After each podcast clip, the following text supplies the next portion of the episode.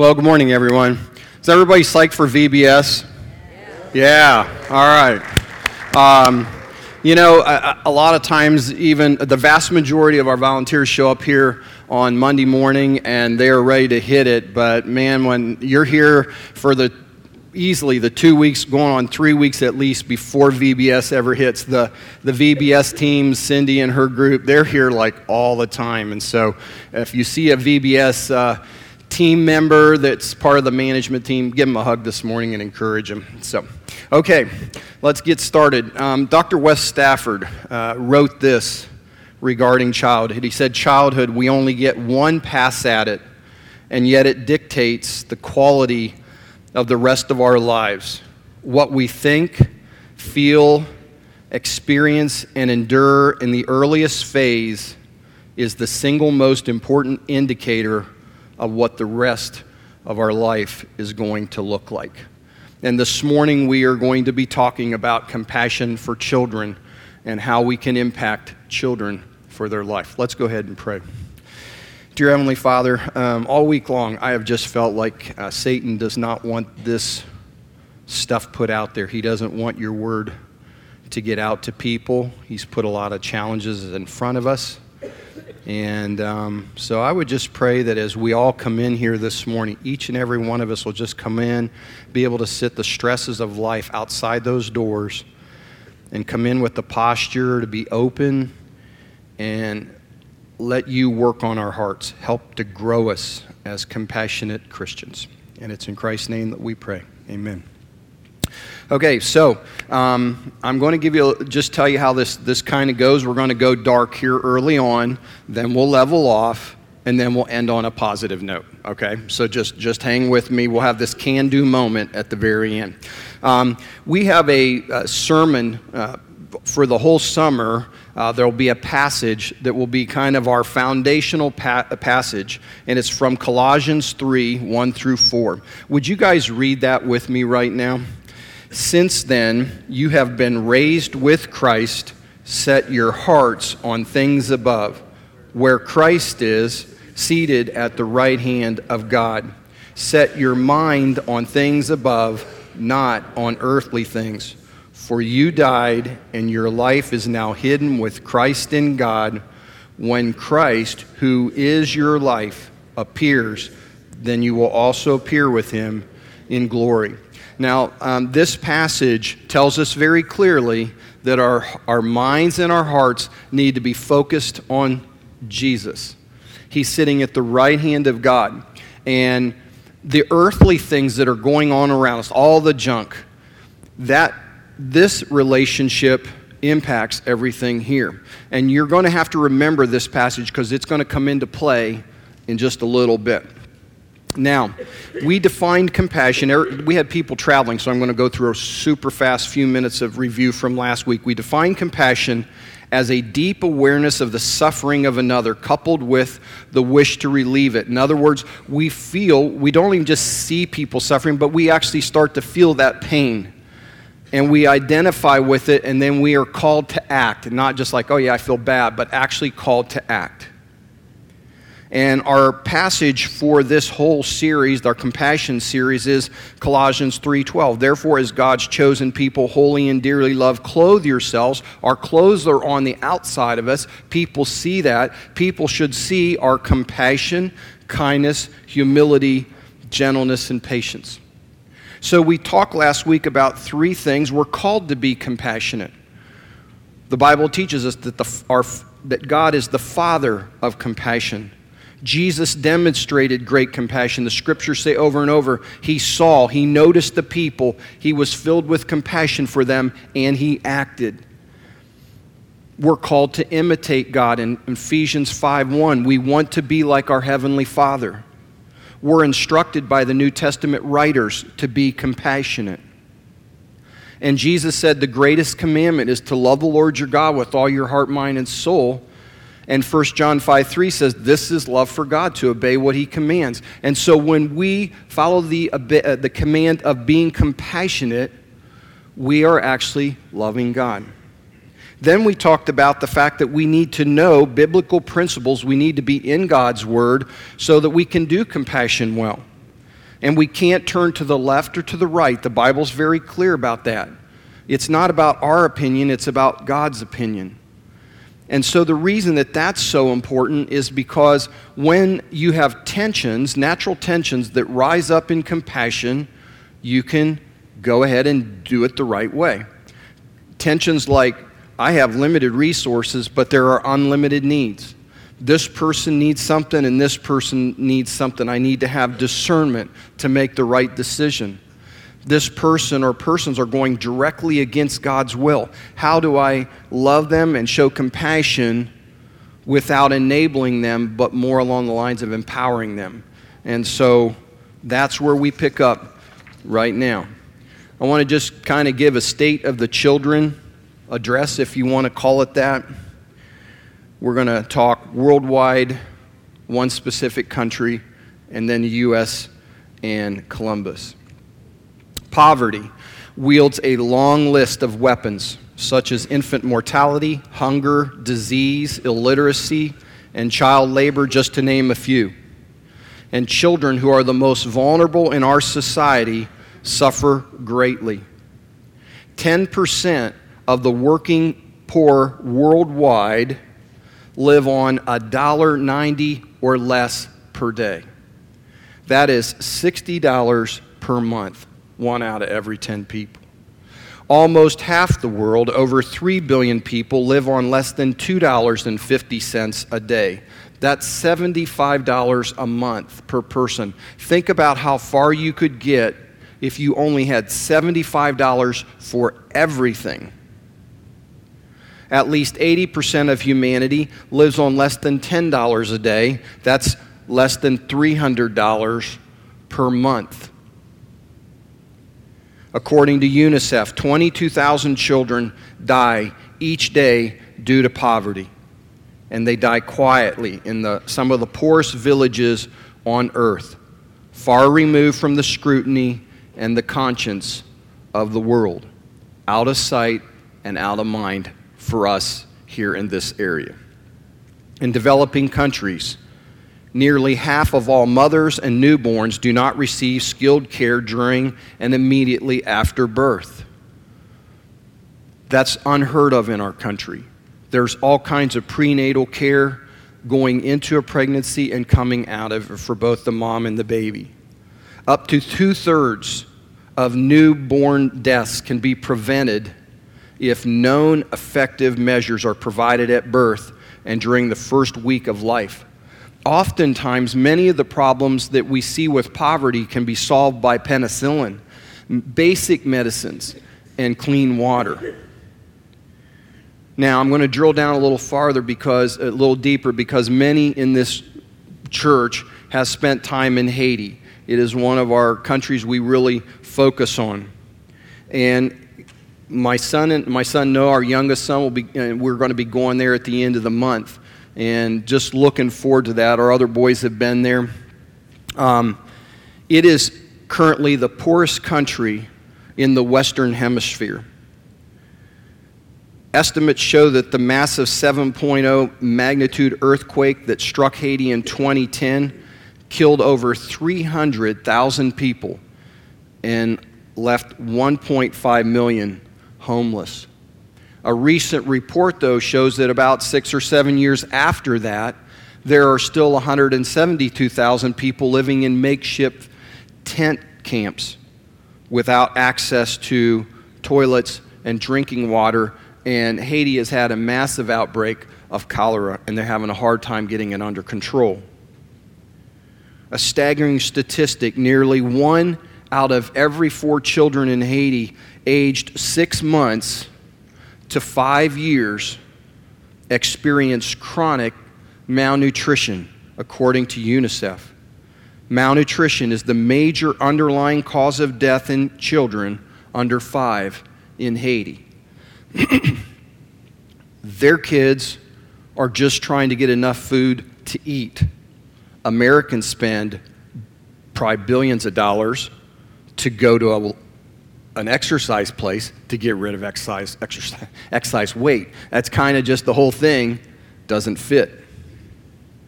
Regarding suburban poverty in our very own city, according to an April 2016 Dispatch article. Now, keep in mind, everywhere there's poverty, there's children affected. I found this very shocking. Columbus has the biggest jump in suburban poverty in the state. A new report on Ohio's poor found nearly 12% of suburban Columbus residents live in poverty, up from 7% in 2000. Now, what this means is we're not talking downtown, we're talking our neighbors in the burbs here. Columbus has the state's greatest concentration of suburban poor, according to the annual State of Poverty report. According to the report, between 2000 and 2013, Columbus suburbs have experienced both the fastest population growth, 22.8%, but listen to this the fastest growth in suburban poverty, up 113.6% in Ohio. And this report underscored that Ohio's poor are more likely to live in the burbs than the urban neighborhoods which we more commonly associate with poverty. Nearly half of Ohio's poor live in the suburbs, while one in three are more concentrated in cities. We're all very familiar with the area of child pornography. It is one of the fastest growing businesses online with an estimated revenue of $3 billion a year. The Association of Sites Advocating Child Protection estimates that the United States has the largest share of commercialized pornography websites, with close to 50% of the global volume. What an embarrassment and evil. A staggering statistic in this report that I got this from stated that peer to peer users, those who share images, were more likely to have images of very young children and violent images. Of the peer to peer users arrested in 2009, 33% had photos of children age three or younger, and 42% had images of children that showed sexual violence. In sermons and in classroom settings and in discussion with our teens here at Discover, we have talked about human trafficking and even more specifically about sex trafficking of minors. It is a huge problem in Ohio. Human trafficking is the second fastest growing criminal industry just behind drug trafficking. The average age of entry into the commercial sex industry is 13 years of age. In Ohio alone, more than 3,000 minors are at risk for sex trafficking, and a staggering 1,000 kids from Ohio are trafficked during the year. Ohio is a prime field for exploitation for several reasons. We have an extensive highway system we have a large number of truck stops. We have close proximity to an international border. And we have a high number of children living in poverty, which is right at about 24%. Victims come from all geographic backgrounds rural, suburban, urban, and all socioeconomic levels. It's in our own backyard. A six, a six on your side segment about Grace Haven and sex trafficking of minors. The, the reporter specifically mentioned this, and this is what she did. She said, This is specifically happening in some of our nicest neighborhoods. And she named Dublin, Upper Arlington, and Powell.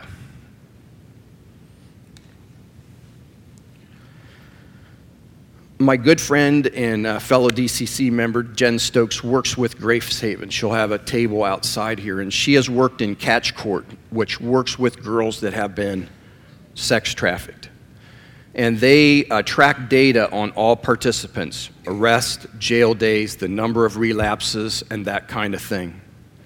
And she pointed out a very telling fact From 2009 to 2015, data shows that 92% of women arrested for prostitution in Columbus were trafficked.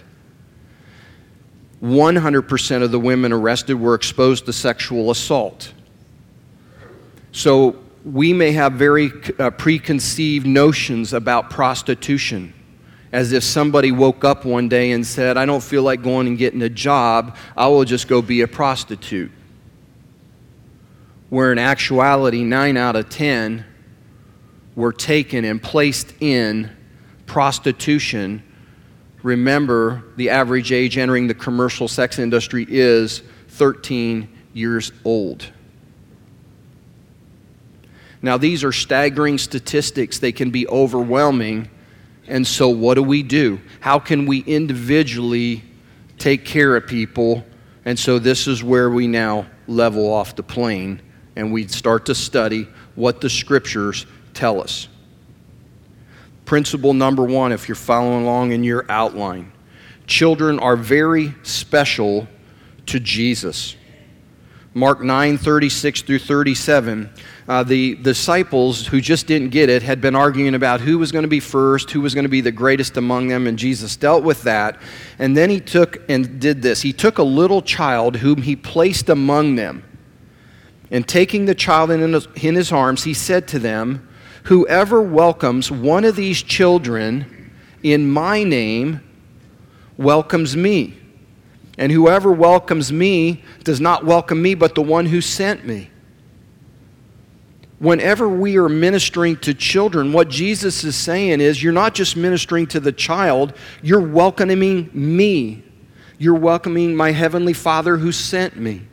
This week, when we get tired and we're pushing it for VBS, look at those children and realize as we minister to them, we are ministering to Jesus in essence. He's saying, You're welcoming me.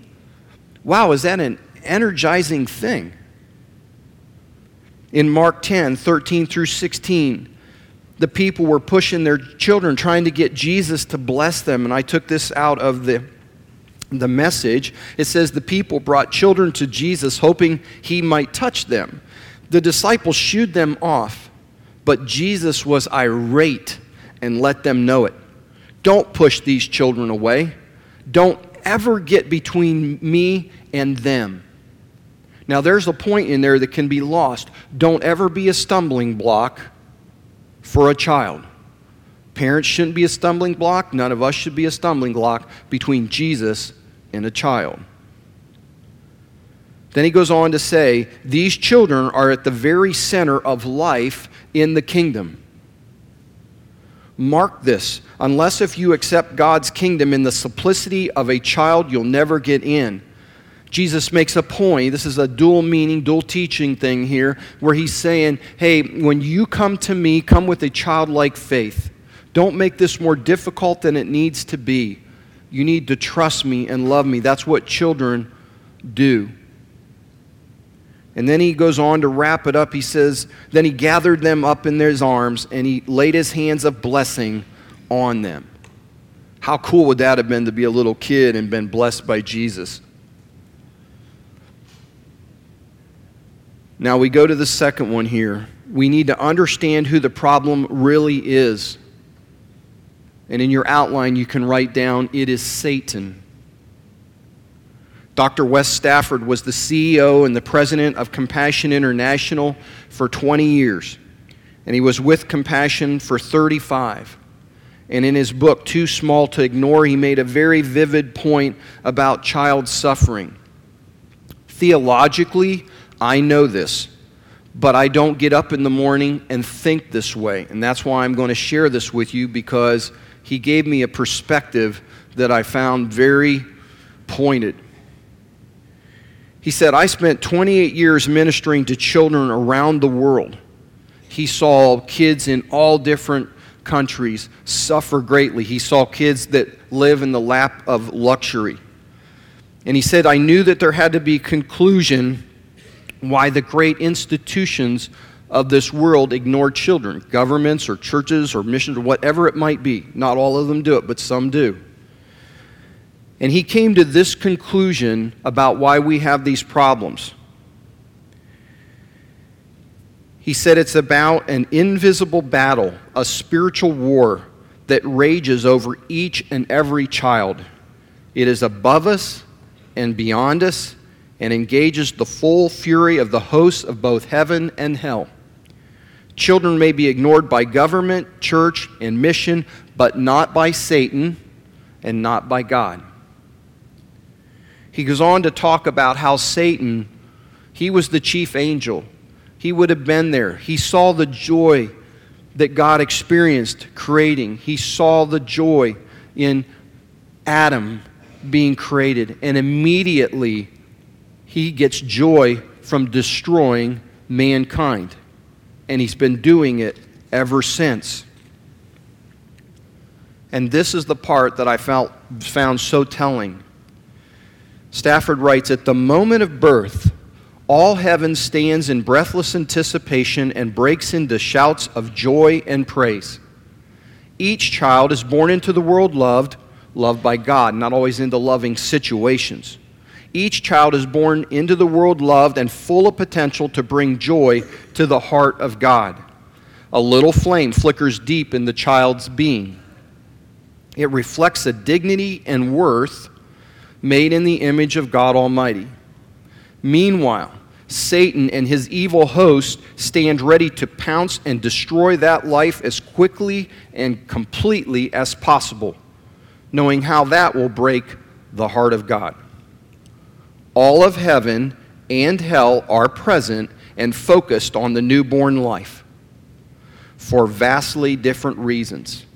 Both have strategic designs for this little one. Given this frightening warfare between heaven and hell, it's all the more ironic that children are seemingly so unimportant to many adults. While all of heaven stands and cheers when the little one is born, and all of heaven hurls itself at its destruction. Many go glibly about their day, not worrying about children. Paul tells us in Ephesians that this is true. He writes, Finally, be strong in the Lord and in the strength of his might, put on the full armor of God, that you may stand against the schemes of the devil. For we do not wrestle against flesh and blood. See, when we think about flesh and blood, we think about child pornographers or the people that make kids sick uh, from poverty or whatever it might be. But he says, we, uh, those are schemes of the devil. He says, For we do not wrestle against flesh and blood, but against the rulers, against the authorities, against the cosmic power, powers over this present darkness against the spiritual forces of evil in the heavenly places. See, our underlying verse is saying, hey, keep your minds and your hearts always pointed towards Jesus.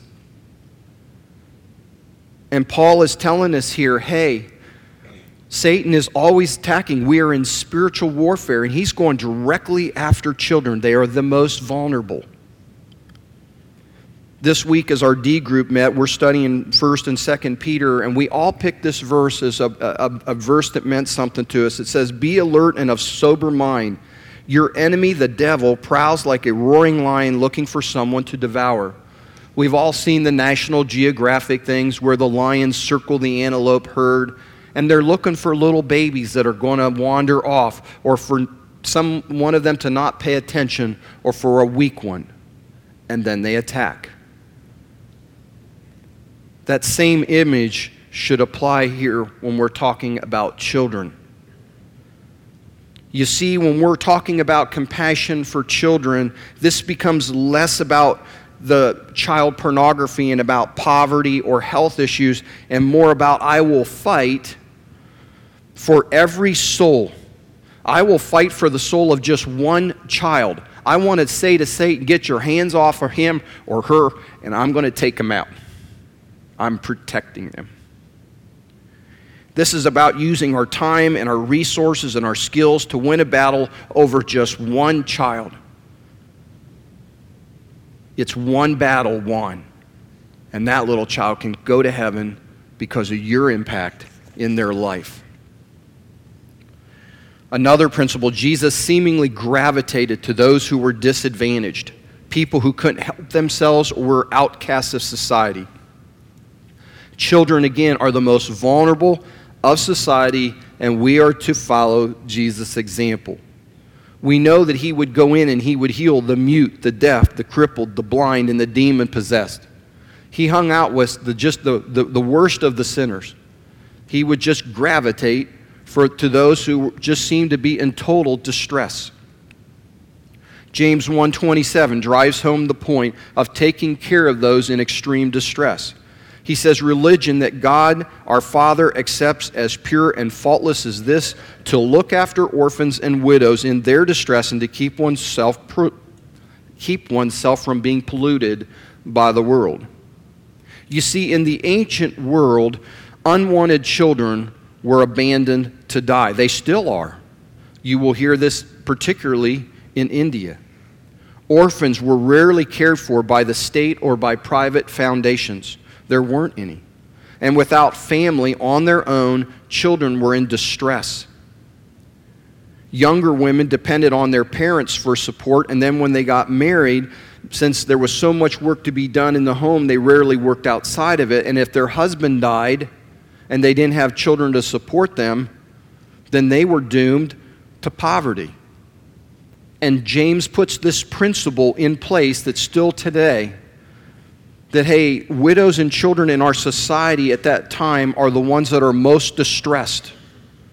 And Christians take care of those people. And in our society today, Christians need to take care of those that struggle the most. The next principle is that we must act to meet physical and emotional needs. 1 John 3:17 doesn't even need an explanation. If anyone has material possessions and sees a brother or sister in need but has no pity on them, how can the love of God be in that person? Dear children, let us love with words or speech. Let us not love with words or speech, but with actions and in truth. This struck me this week. Sometimes I bet some of you experience this. I'm not moved. I see things and they just overwhelms me sometime, or I just have put up a, a tough veneer and I'm not moved. And I was challenged to, like, you know, how much of the love of God is in my heart.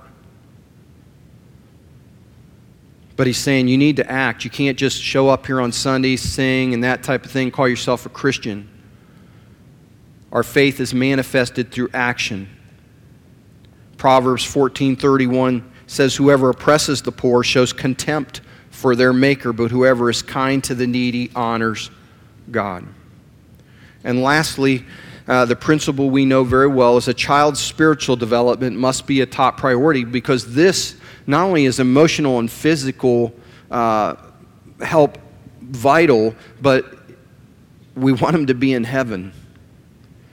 Deuteronomy 6, 4 through 9, Moses is talking to the Israelites, and he says, Hear, O Israel, the Lord our God, the Lord is one. Love the Lord your God with all your heart and with all your soul and with all your mind. He tells them, These commandments, these are the adults, these commandments that I give you today are to be on your hearts. And then he says, I want you to impress these same commandments on your children. Talk about them when you sit at home, when you walk along the road, when you lie down, and when you get up from the time they get up till the time they go to bed, we should be talking and teaching our children about spiritual things about God. Ephesians 6 4 is very pointed. It gives fathers a role in the spiritual development of their children. It says, Fathers, do not exasperate your children. In other words, don't tick them off, don't jerk their chain, but instead bring them up in the training and instruction of the Lord.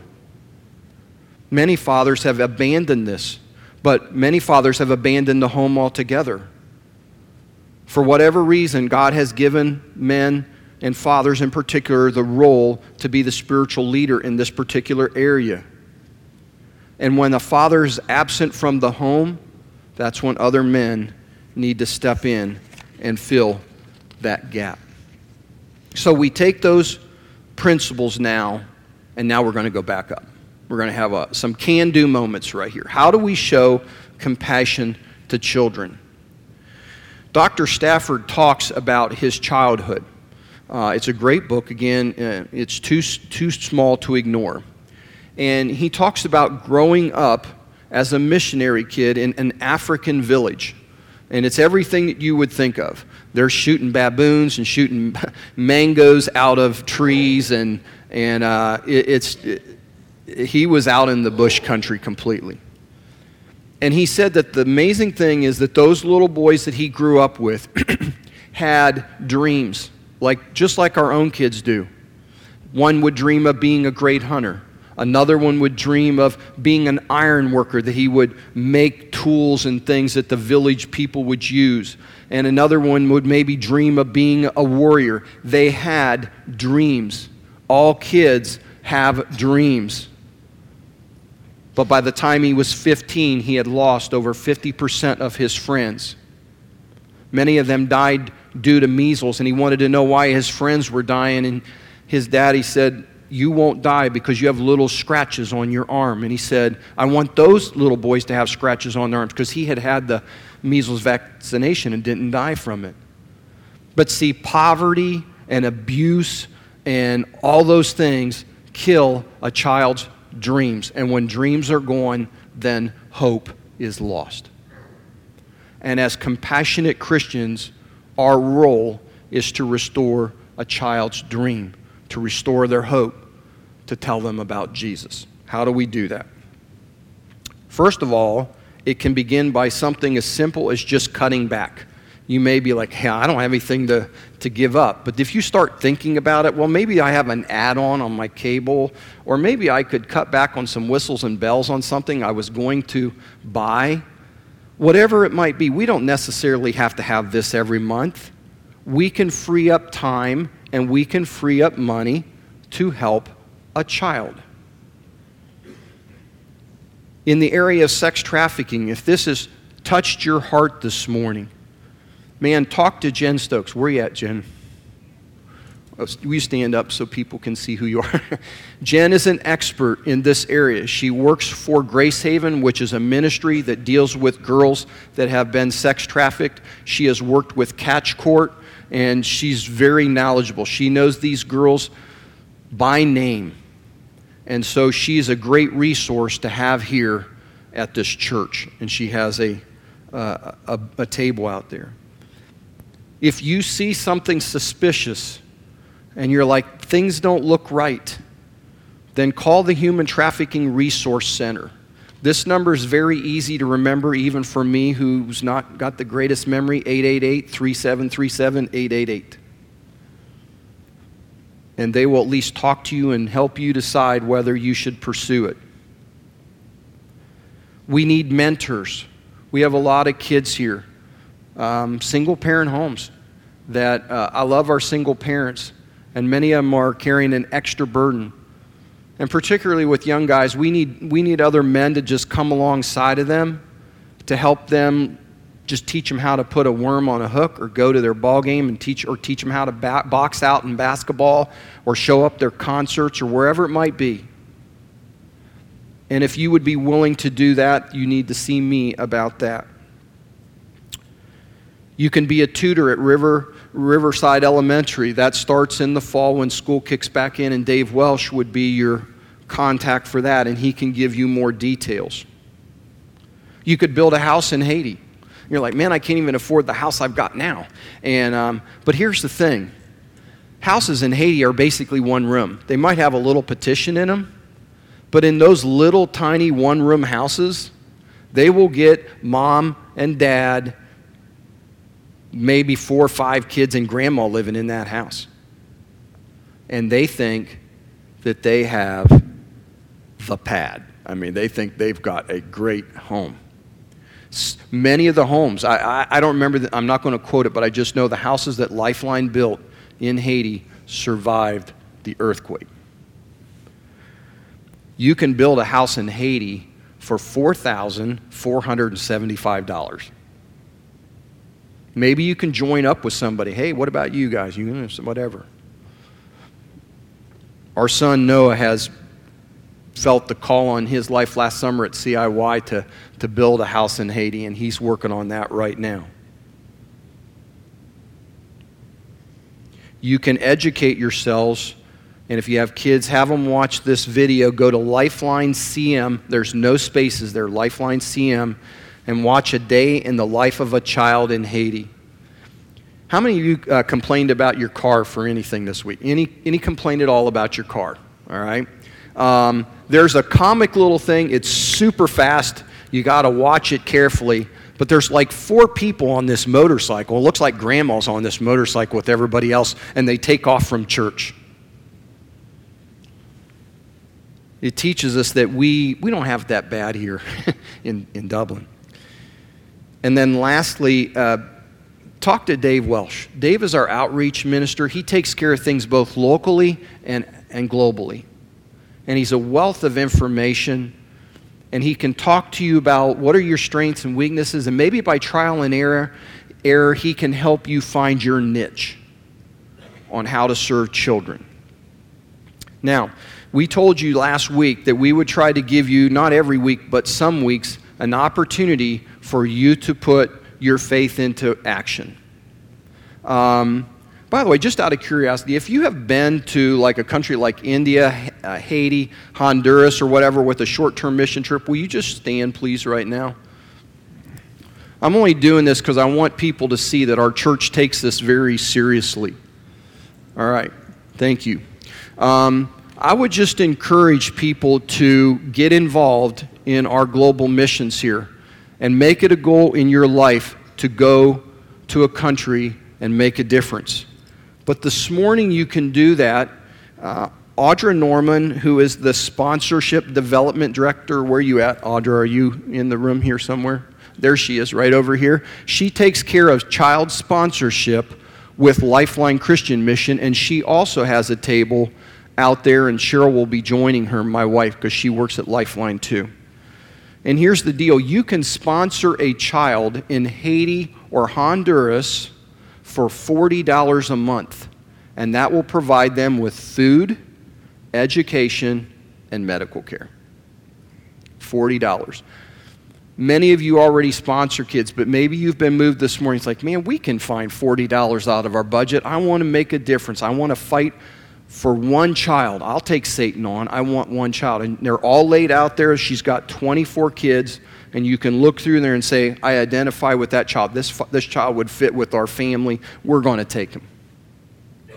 Our goal this morning is to sign up 10 children, 10 new sponsored child, children this morning. Remember, this is all about winning one battle for one child at a time. It's about restoring their dreams and about restoring their hope. And it's about teaching them about Jesus. Let's pray. Dear Heavenly Father, we are blessed to live here in this community that uh, when you think about the rest of the world, we live in just lavish luxury. Um, and help us to just, again, develop a heart where we feel the pain of not having food to eat or not being educated, can't even go to school, whatever it might be. Help us to be a church that has just a deep compassion for hurting people. That would be our prayer. We thank you that we were born here, but we also, again, just ask that you will prompt our hearts and help us to make a difference in the life of a child. Help us to be always mindful that Satan is prowling and help us that help us to remember that we live in a world of spiritual warfare and to keep our guard up. Use us this week as we minister to children through VBS. I lift up Cindy and her hardworking VBS team.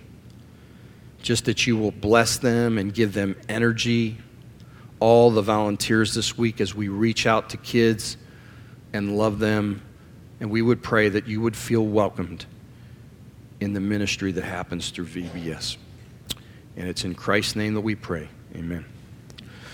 we are going to enter a time of communion, and it'll give you a time right now to just reflect back on your week, on a time of, of uh, just uh, what the Jesus did on the cross for you. And um, so, if you would, we'll take it to communion.